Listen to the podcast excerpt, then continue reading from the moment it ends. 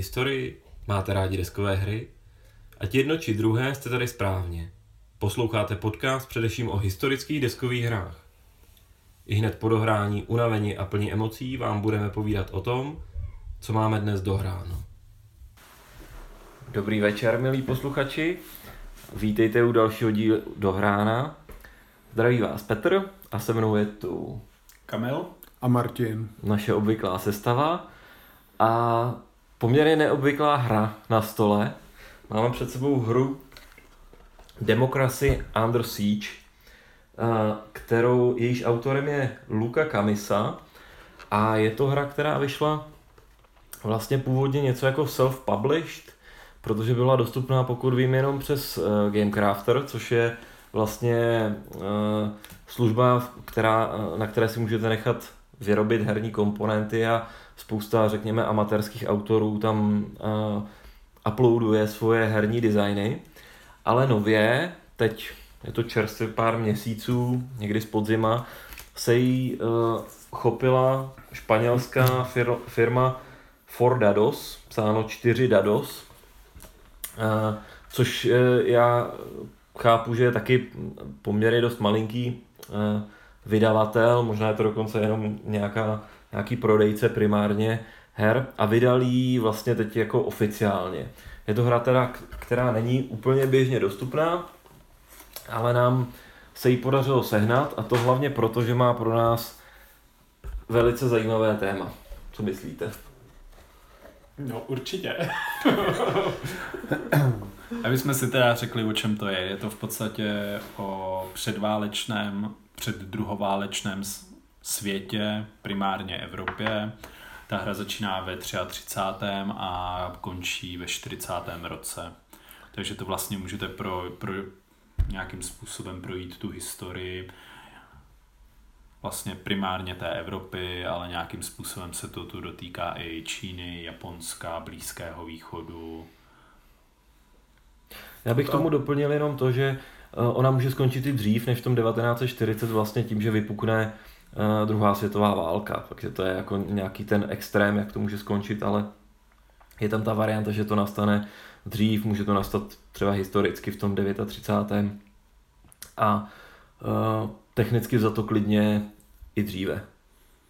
Je to hra pro dva až tři hráče s tím, že hráči tady představují ideologie, což už vychází z toho názvu demokracie v obležení.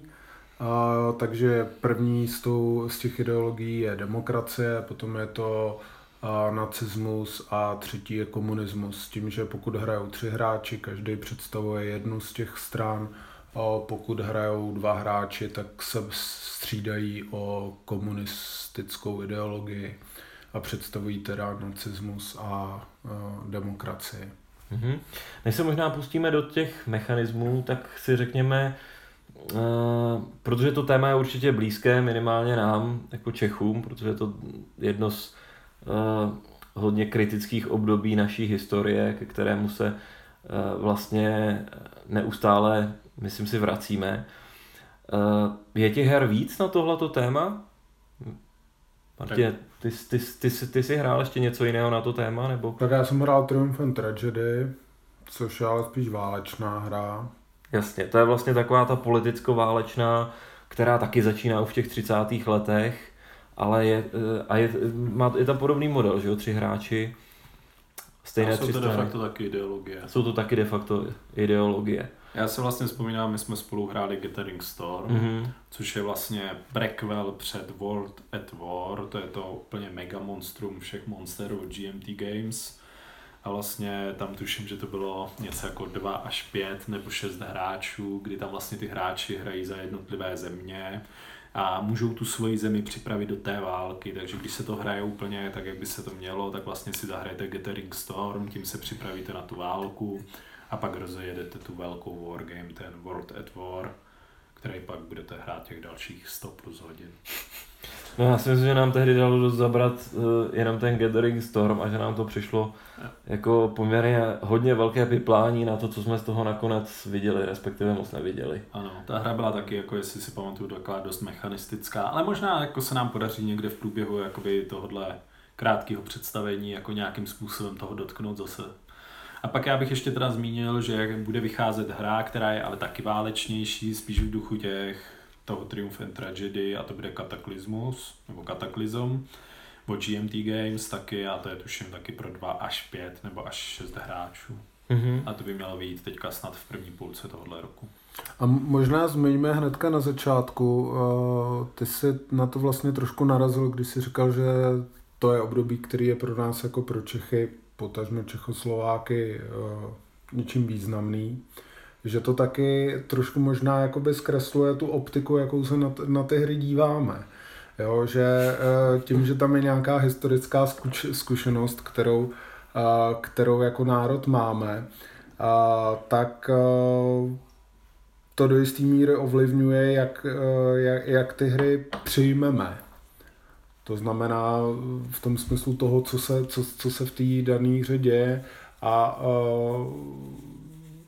troufal bych si říct, že ve spoustě případů spoustu těch her lidi jako z Ameriky určitě, ale i třeba prostě z Anglie, Francie budou hodnotit úplně jinak, než, než jak se na ně díváme my. Jo. Martina, myslíš tím, že vlastně se na to díváme optikou toho, že víme poměrně detailně, co se stalo v Československu a že si říkáme, no tak a jak, jak nám to ta hra ukáže, jak to můžeme ovlivnit. Tak. A, a když to tam není, nebo je tam něco, co nám přijde opravdu hodně, hodně jinak, jak si říkáme, aha, tak to asi ta, ne. Ta, no. tak tu hru zatratíme. jo, musím uznat, že jo, tohle je ten pohled, který jsme měli třeba na ten Triumph and Tragedy, kde já si živě pamatuju, že nám vlastně vadilo, aspoň mě osobně, to, že eh, v Československu nebyly zdroje.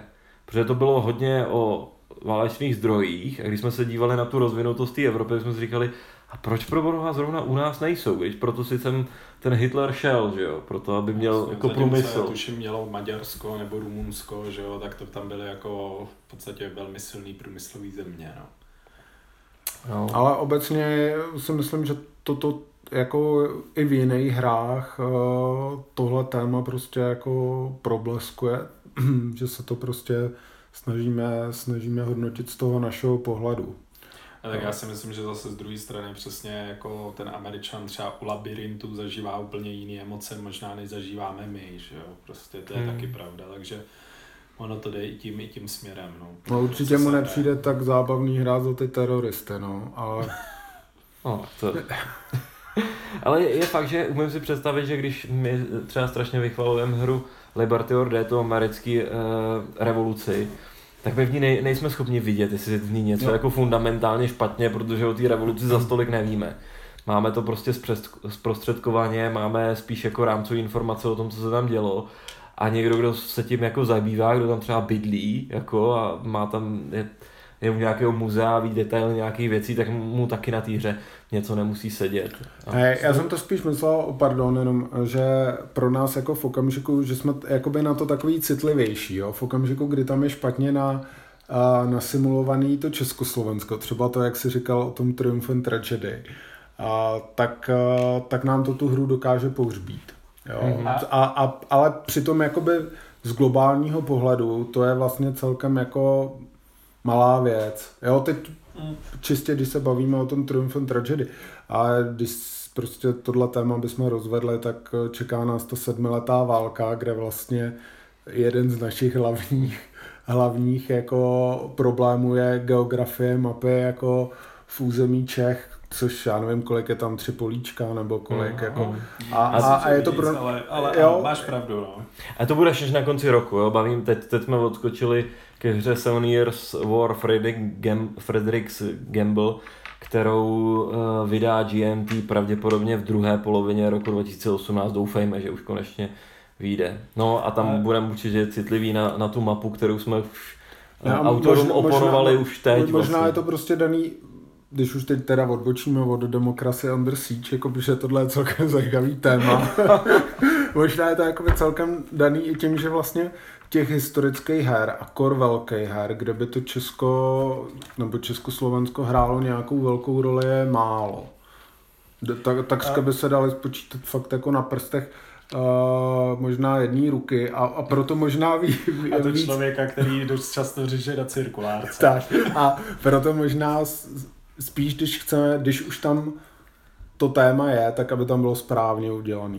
A ono, možná řekněme si i to, co jsem chtěl říct já, jakoby On je rozdíl třeba v tom, že Liberty or Dead prostě dělal Američan a jakoby většinu těch her si dělají oni sami, takže si je dělají de facto pro sebe. Zatímco v drtivém většině případů prostě ty hry nám je předkládá někdo svým pohledem zvenčí. Prostě ty lidi z pravidla ani jako nejsou schopní nastudovat ty lokální zdroje, že jo, kdo rozumí česky například a kdo rozumí většině těch jazyků tady jakoby v Evropě, tak aspoň jako výhoda je, že to teda dělal Španěl, takže prostě tuším, že je to Španěl, takže, takže vlastně jakoby je to aspoň jakoby z Evropy tahle ta hra, ale jinak v mnoha případech vlastně jsme konfrontovaní s tím, co si o tom myslí vnější autor jako Američan. Hmm. Když jsme teda ještě zmínili ty hry o Československu, tak si možná vzpomeneme na Čechoslovakia, tu, tu časopisovou hru z Komán časopisu, kterou jsme společně hráli. A teďka bych si naposledy vzpomněl, že nějakou hru vydal Tai Bomba, tuším, jestli se nepletu. Jo, v, to... v časopisu Counterfuck, která je taky a... co kdyby scénář v roce 1938. No. To, to já se pokouším sehnat. A, a pokud se to povede, tak potom by bylo asi nějaký dohráno, kde bychom schrnuli několik těchto těch her, eh, které, které jsou o tom, co kdyby se eh, Československo bránilo v roce 38. Ale to není případ téhle hry. To není. No.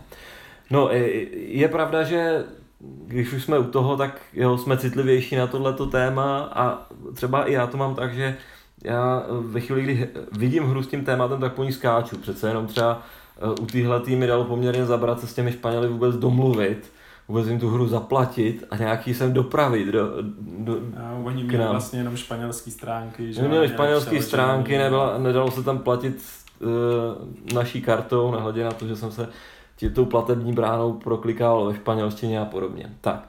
A já jsem myslel, že už si chtěl mluvit o tom, jak to vždycky hraješ. Pře... To už můžeme prozradit, ale Petr, když je někde Československo, tak jde po Československu jak po flusu.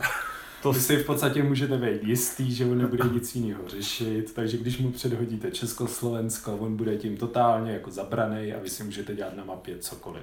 Jo, tím vám Kamil asi chtěl vyjádřit to, že proč jsme se o to Československo přetahovali všichni tři.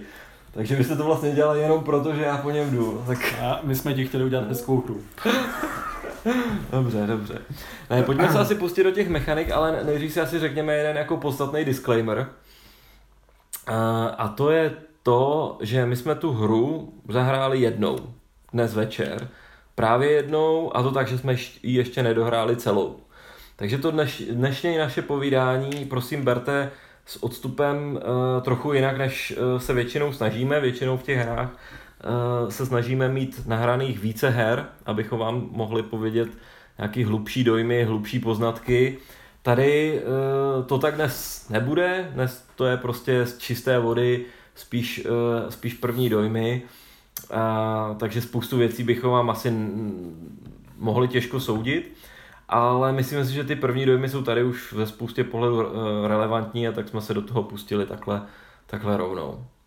Tak pojďme nejdřív, co se týče mechanik. Jak ta hra funguje, čím, s čím bychom to srovnali. No, chceme si říct zase jako za, na začátek ty komponenty. De tak můžeme... jako jsou to kostičky, karty, tím už možná nějaký žetonky, tím už možná teda napovíme. A teďka, když přijdeme k těm mechanikám, tak vlastně v podstatě jsou tu, každý, každý ten, každá ta ideologie má svůj balíček, ten balíček je ještě dále rozdělený do třech ér, do takzvané éry naděje, do nějaký další éry reality. Reality a potom a zoufalství. Je fáze zoufalství. Ty karty vlastně postupně přicházejí tak, jak jde čas a vy v podstatě v každém kole vždycky líznete určitý počet karet, z pravidla je to pět, když teda nehrajete prodlouženou variantu, to byste lízali šest a vlastně v každém tomu kole zahrajete tři karty plus potenciálně nějaký eventy a ty se postupně vyhodnocují. Takže vlastně všichni hráči vždycky zvolí najednou skrytě jednu kartu, ve chvíli, kdy všichni mají zvoleno, tak se všechny karty odkryjí a vyhodnocují se v pořadí hráčů. Hmm. Na těch kartách se vlastně hrajou teda události, pak je tam takzvaná politická akce, kdy se vlastně ještě háže kostkou, jestli eh, vůbec ta akce nastane.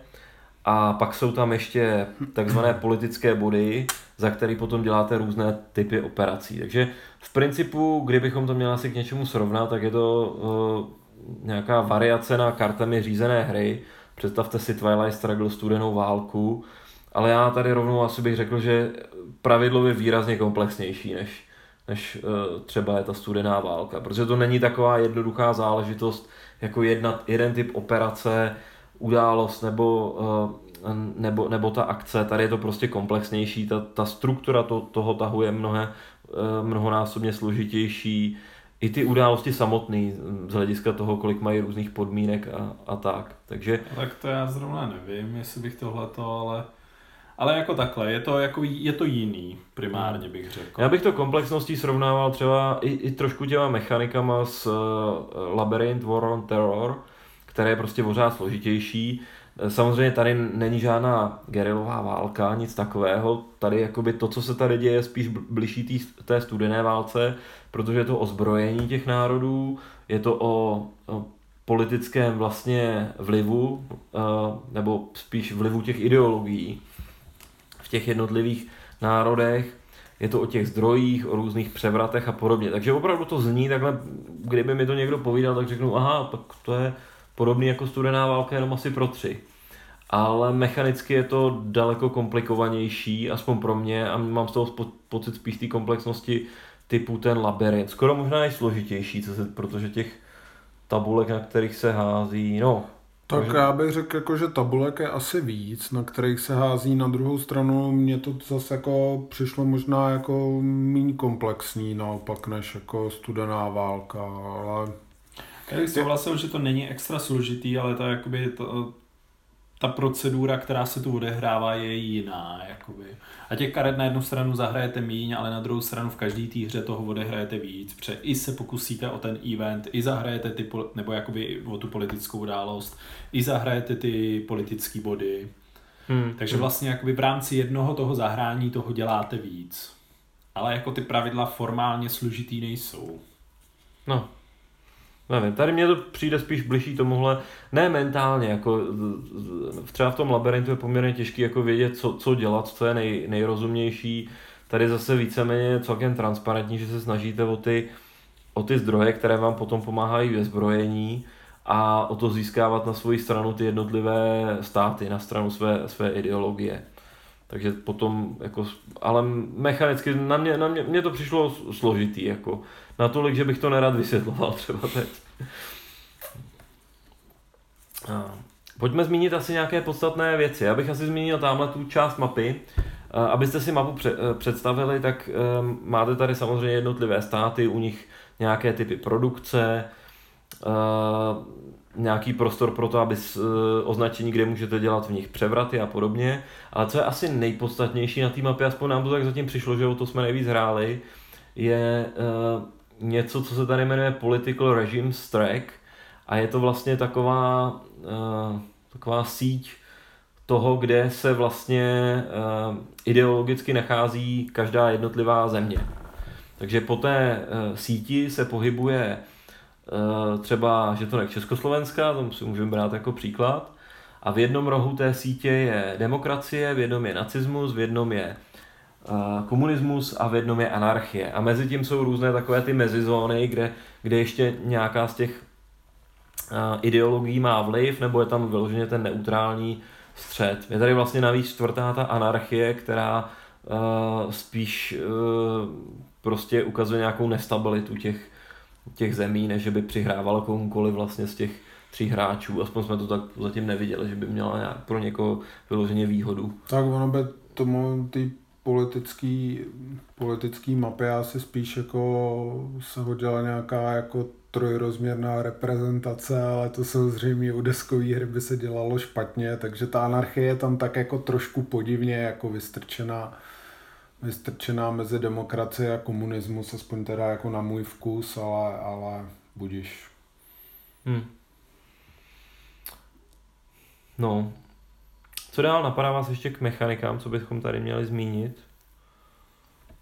Tak to ještě máme nějaký prestige track, takže všechny ty ideologie vlastně mají nějakou svoji prestiž, kterou získávají nebo ztrácí tím, jako vládají ty jednotlivé státy a tím, jak se hrajou ty jednotlivé události. Obecně, když máte vysokou prestiž, tak máte i nějaký jakoby bonusy k hodům a můžete si do jistý míry určovat, jaký karty vám přijdou do balíčku v určitou fázi hry. Když máte tu prestiž nízkou, tak máte naopak postih, postih k těm implementačním hodům na ty politické akce. A to je vlastně asi... Takže a ta prestiž zároveň teda určuje v té základní variantě i pořadí hry hráčů. V podstatě v té základní variantě ten, kdo má nejvyšší prestiž, tak hraje první. Což bych řekl, že v téhle hře v něčem je výhoda, ale obecně většinou je to spíš nevýhoda, protože vlastně všichni ostatní vidí, co jste zahráli a můžou pak jakoby optimálněji se přizpůsobit té vaší hře a zahrát to někam jinam. Hmm. A možná si řekněme ještě, jak ta hra je vlastně bodovaná, jaký jsou tam vítězní podmínky, protože ta hra vlastně jsme říkali, že končí začátkem druhé světové války, takže cílem je připravit tu svoji stranu co nejlíp na tu válku, na ten, na ten nadcházející konflikt, který v podstatě je nevyhnutelný tady. A Uh, takže hlavní, jsou tady dva, dvě hlavní složky, na základě kterých se boduje. První je, jsou nějaký vojenský zdroje, který postupně budujete v té hře a ty vítězní body za ty vojenské zdroje se vám kumulují v průběhu celé té hry, takže postupně, postupně za ně ty body narůstají a potom zároveň skorujete za ty jednotlivé státy, pokud spadají pod tu vaší ideologii. Takže pokud dostanete třeba, nevím, Švédsko, Turecko, Perzi, jako teďka v případě, co jsme hráli pod komunistický vliv, tak potom za ně zaskorujete určitý počet bodů, který do jisté míry nějak odpovídají významnosti toho státu. A tyhle ty body jsou přidělované ale jenom jednorázově, to znamená, že ty se nekumulují celou tu hru, ale vždycky, vždycky se počítá jenom s tou aktuální situací na konci toho daného kola. Je tam nějaká možnost tak zaskorovat rychle na rychlý vítězství v úvodních dvou letech, eh, dvou letech eh, toho konfliktu a pokud se to nepodaří, tak potom už se hraje vlastně eh, na, na nějaký plný vítězný podmínky. Hmm. Jak jsem možná ještě krátce vrátil k těm kartám, přijde mi, že na první pohled taky vypadají složitě, protože na nich spousta různých ikonek, víc, víc čísel a potom je tam vždycky ta událost, ale to si myslím, že potom do toho se celkem pronikne, protože jsou tady ty politické body, které potom můžete využívat na ty akce. Je tady na těch uh, kartách, těch politických akcích nějaké číslo, které právě musíte hodit pro to, abyste mohli aktivovat tu událost na nich. A potom jsou tady různé varianty, že některé karty jsou třeba na dvě zahrání, že se jako vrací, uh, některé karty jsou povinné, Některé jsou, mají charakteristiku replacement, kde vyloženě můžete ještě po zahrání vyměnit a podobně. Plus je tady potom ještě vždycky, jak ty, jak ty karty ovlivňují vlastně ten, uh, tu síť těch uh, politických režimů právě řeknou vám, že třeba Francie, Belgie, Holandsko se má posunout o jedna, všechny tři směrem k anarchii a, a podobně. Ale co se týče událostí, tak si myslím, že je to hodně košetá záležitost, na to, jak se pohybujeme vlastně v tom čase, v časovém rozpětí maximálně sedmi let, tak tady najdete opravdu spoustu uh, událostí, které se staly a jsou tady i varianty na alternativní historii, co se vlastně nestalo a přitom jako, jako mohlo.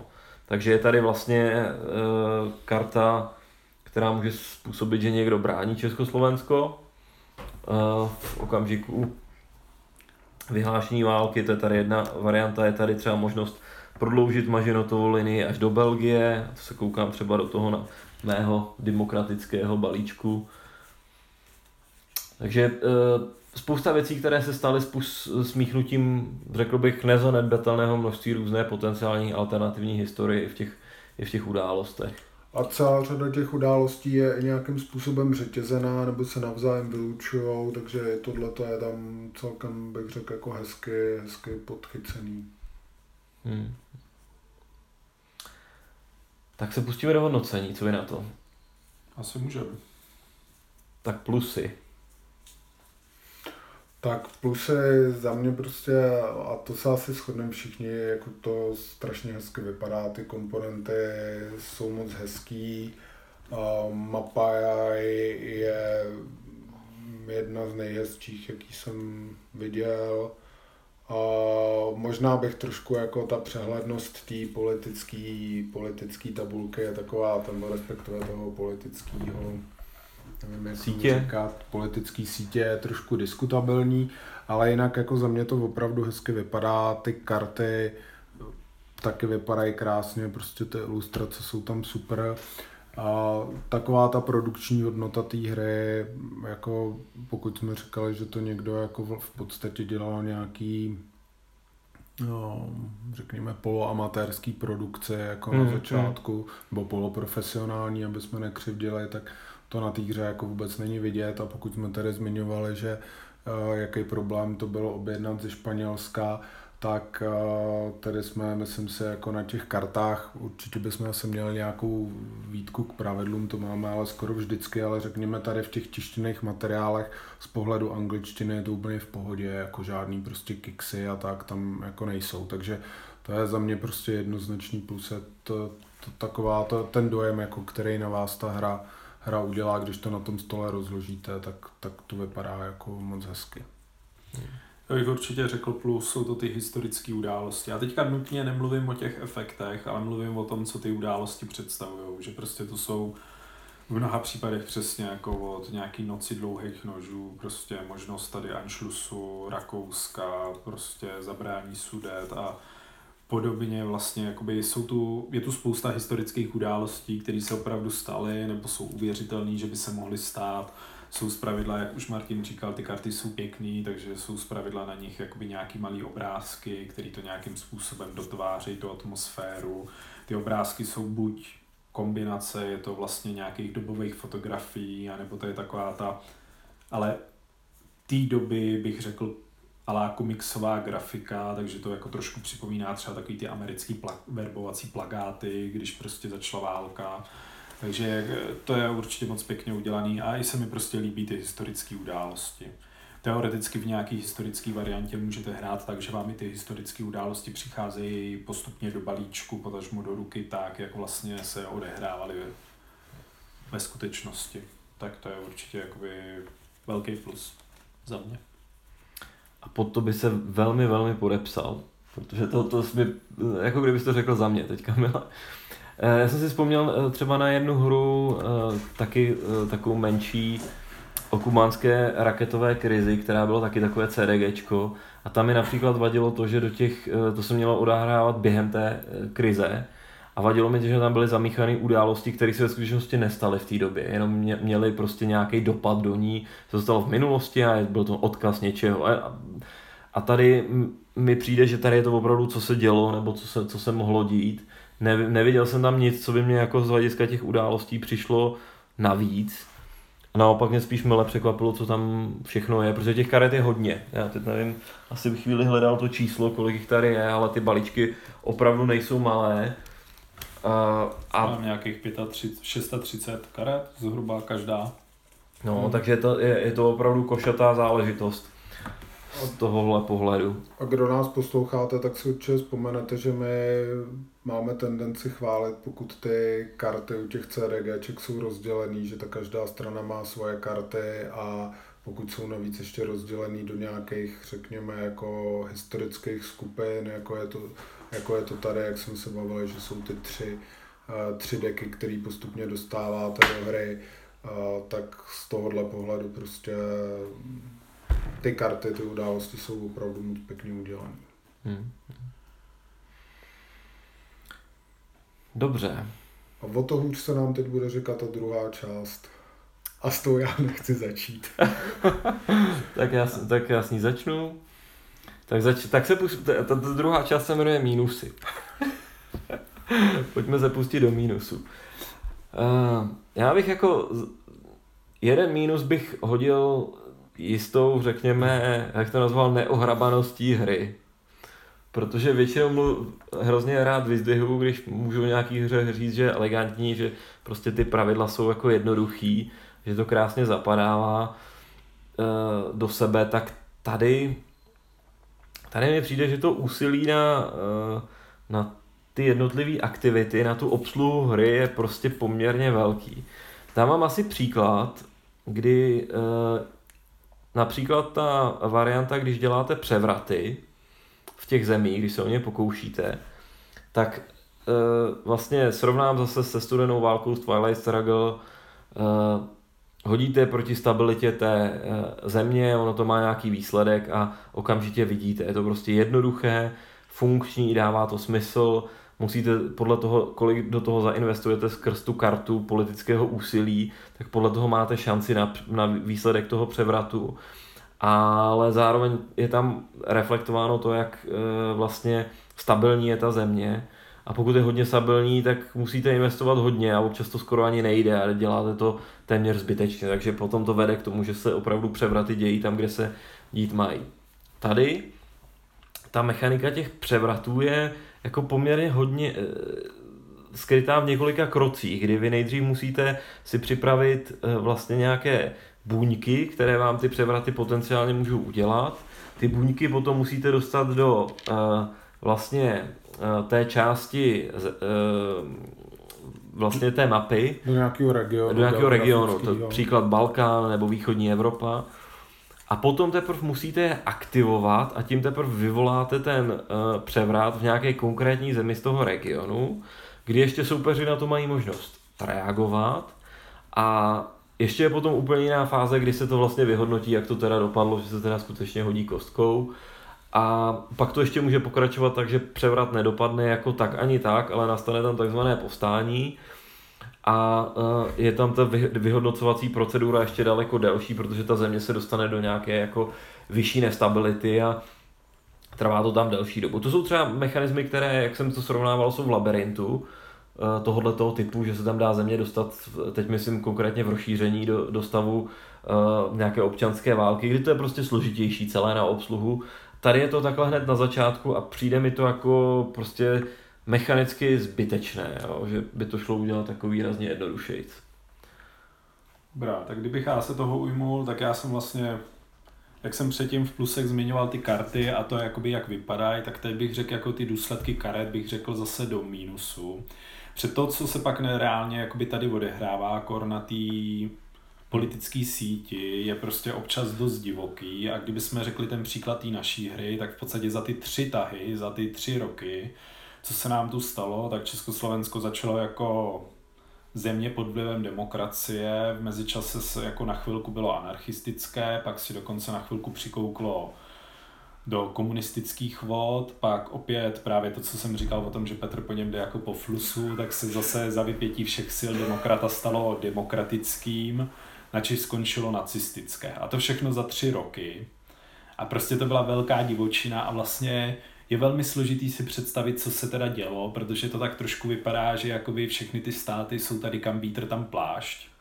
A to nejen to Československo, který už, Československo, který už beru jako stabilní zemi, ale například vy vlastně jakoby hrajete za tu jednu hlavní zemi, takže nacista hraje za Německo, komunista hraje za Sovětský svaz a demokrat hraje za Británii a Spojené státy dohromady, ale jeho spojencem vlastně jsou de facto francouzi.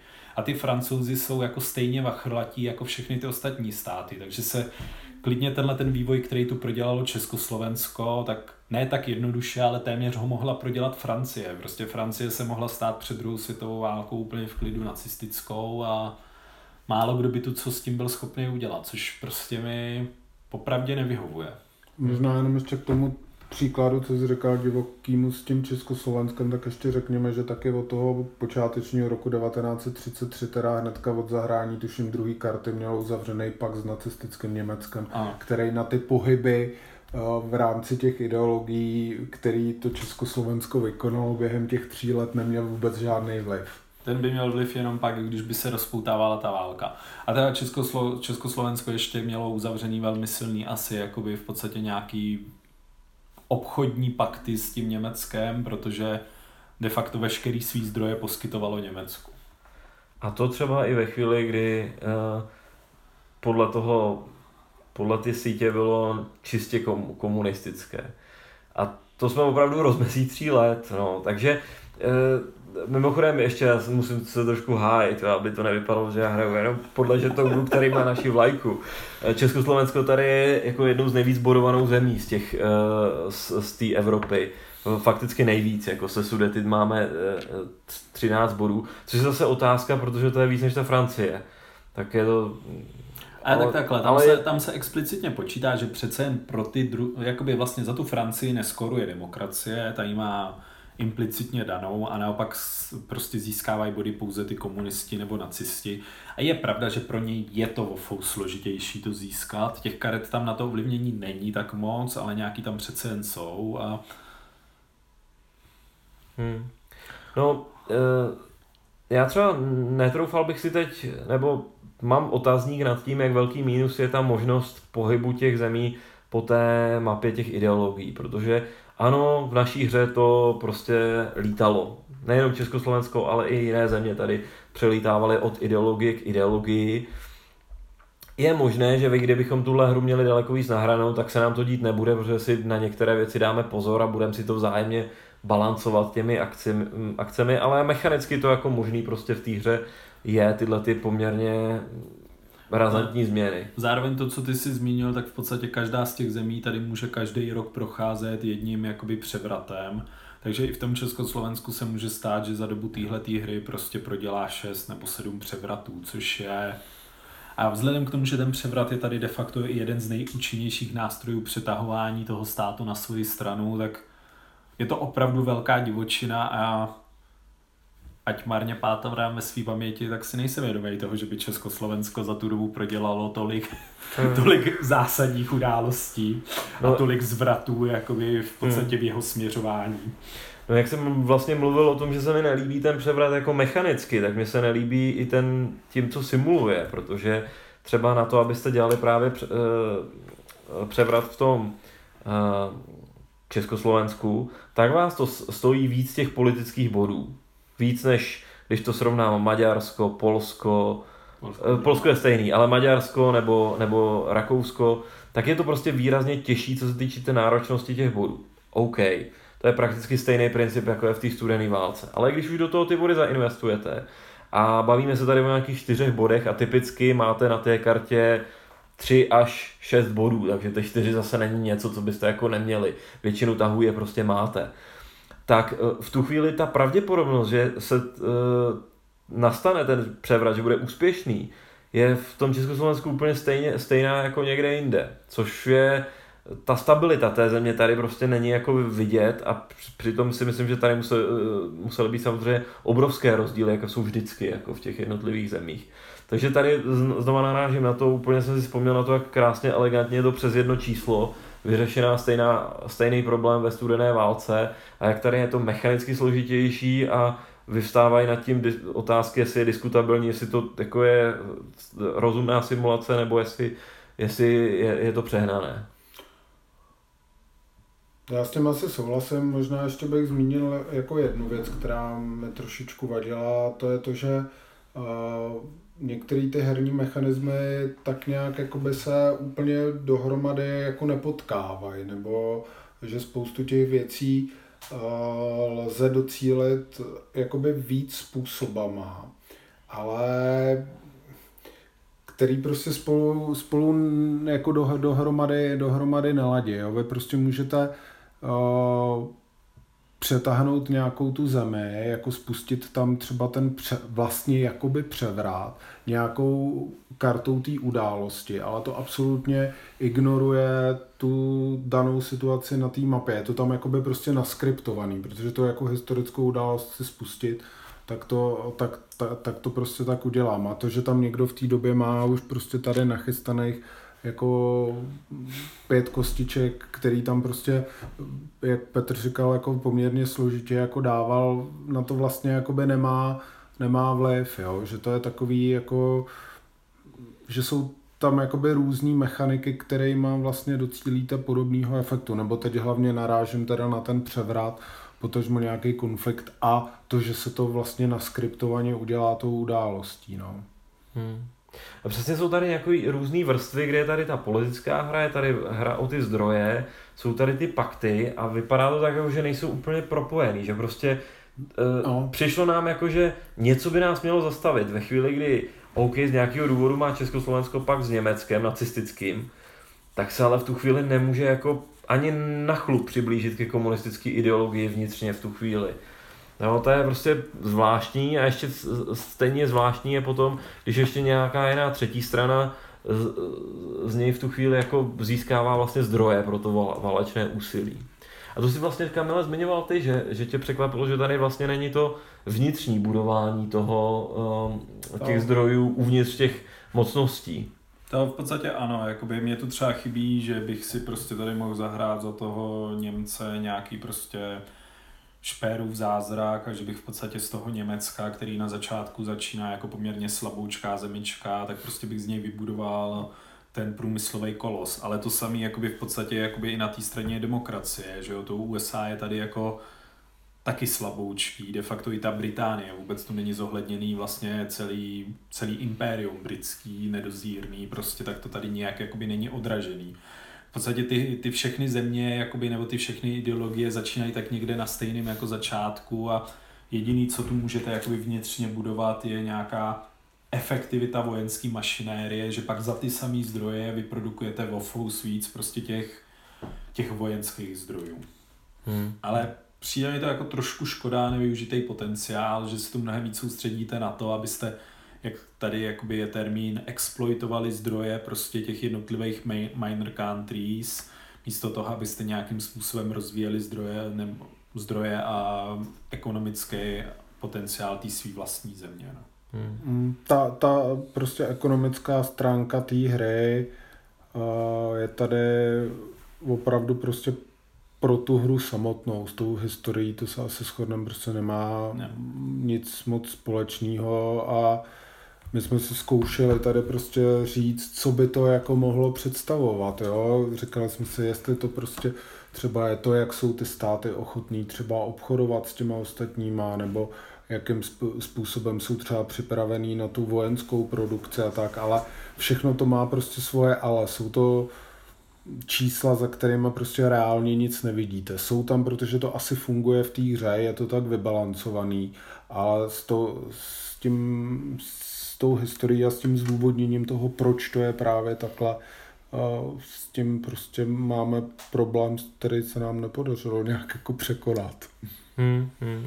Z druhé a... strany, my když jsme se ještě bavili o těch, jakoby, o těch převratech, mě jako napadla jedna věc, která vlastně jakoby jsme možná neřekli a která se mi na té hře líbí je to poměrně hezky udělaný ty menší váleční konflikty.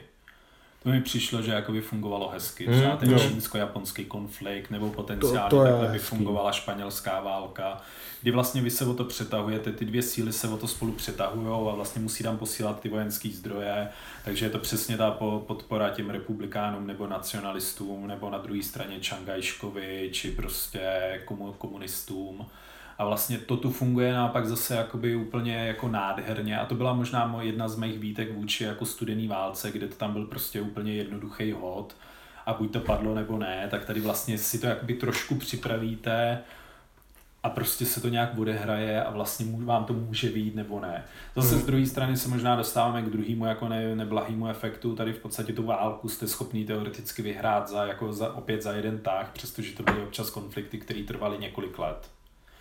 Jako jo, to je, to je zase druhá věc, jakože vlastně... No ne v jedné akci, ale jakoby za, během jednoho tahu během to, jednoho se, roku, se, no. se to dá, když je Během jednoho roku, no, protože vy musíte, ten konflikt musíte vyhrát alespoň dvakrát, nebo jako dvakrát tam nějak postoupit, přičemž o ten jeden postup se můžete pokusit jenom jednou v rámci toho roundu a jsou tři hmm. roundy nebo čtyři teda v rámci toho kola. Takže řekněme, že za ten rok se dá nějaký ten konflikt vybojovat. Ale tohle je tam jako hezký a zároveň jsou tam prostě na to navázané jako hezký události. Kamel zmiňoval, co jsme tady měli, ten konflikt eh, v té Číně, kdy vlastně ta úvodní válka, která v té hře byla, tak byla mezi eh, komunistickou a demokratickou ideologií, s tím, že třeba já jsem jako představitel toho komunismu měl ještě v ruce kartu, která eh, umožňovala ten konflikt nějakou mírovou, mírovou formou, formou ukončit, ale tak, že by vlastně ten komunismus na tom získal.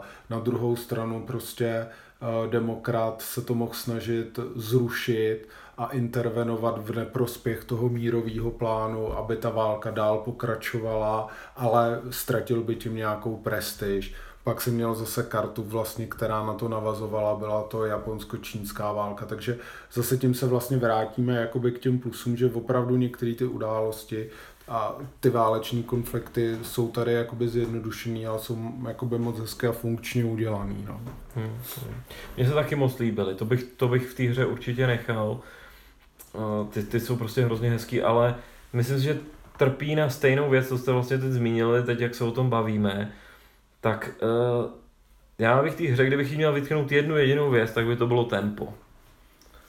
Jako toho prostě to, co se tady děje během jednoho tahu, ve všech těch rovinách, ve těch ekonomických zdrojích, rychlosti válek, i změny těch politických orientací, je to prostě strašlivě rychlý.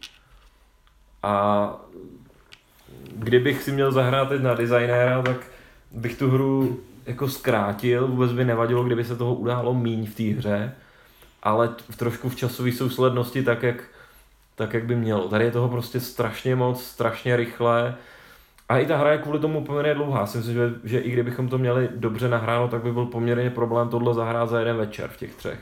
Mě vlastně teďka napadlo v souvislosti s tím jedno takový srovnání, nevím, jestli s tím budete souhlasit, ale tak mě trošku napadlo, že je to vlastně jakoby podobný tomu Churchillovi, akorát, že vlastně místo, aby jsme se tam přetahovali o nějaký jako politické dohody u toho jednacího stolu, tak se tady přes, přetahujeme o ty ideologie těch jednotlivých států a to přesně souvisí s tím tempem, že u toho Churchilla je to v pohodě, ten herně je to dobrý, ten mechanismus je relativně funkční a tady vlastně herně je to taky zajímavý, jo, se o to přetahovat, ale problém je v tom, že opravdu prostě v tom kolečku, co vám to Československo jako během těch dvou, tří let jako udělá a potom samozřejmě v té věrohodnosti té celé hry, no. Hmm, hmm. To je určitě dobrý příměr, jakoby to, to, tohle tam je vidět, ale ten Churchill v tomhle tom funguje mnohem líp. No. Vlastně de facto i jakoby mě přesně napadlo ve své době tu politickou síť přirovnat k tomu, k té Churchillovský, k tomu Churchillovskému stolu, ale vlastně jakoby více rozměrný, je tam hmm, víc hmm, políček. Hmm. Jo, no, tam ta mechanika je podobná, ale tam se prostě hýbete v rámci konference nebo jednání kolem té konference o konkrétní jako otázku, jestli se otevře D-Day nebo ne, nebo jestli kdo, kdo jaký bude poválečný osud Polska, to, to je logický jako, a o to se přetahujete, ale kdyby tady byla ta abstrakce taky taková a možná, aby jako v extrémním případě tady tak šlo chápat, že se tady o to jenom přetahujeme a že v skutečnosti Československo jako neměnilo tu ideologii. Ale ta hra tohle jako úplně neříká. Tam je totiž právě problém, že na to, kde zrovna to na té politické mapě leží, jsou navázané ty jiný mechanismy a to, jestli tam můžeme umistovat ty vlastně ty, ty nebo čerpat o tam teď ty zdroje a tak dále. No. Vítězný body, prestiž, jo, ty modifikátory, je to prostě provázaný, je to tak jako, že když už to Eh, tu zemi máte u sebe, v tom, v tom své kraji, tom sítě, v tom svém kontrolním políčku, třeba jako komunista, tak opravdu eh, prostě to budí dojem ta hra, jako že je opravdu vaše, jako že prostě tam je ta ideologie a, trvalo. Ale zase, jak jsme řekli, když to není tím kupem, tak opravdu tu vznikají ty divné situace, kdy prostě Československo je demokratický, ale vesele dává všechny zdroje Německu a Hmm. To prostě to tu jako máte a s tím ta hra neumí pracovat. A možná to se dostáváme i k tomu, my jsme to načli trošku u toho Gathering Storm, ale to je ten setup.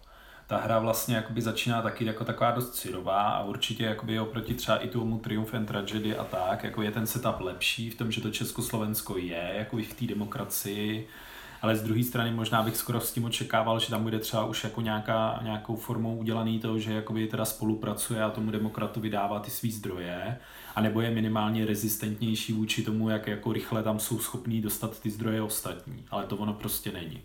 A stejně tak úplně všechny ty státy tady, prostě tady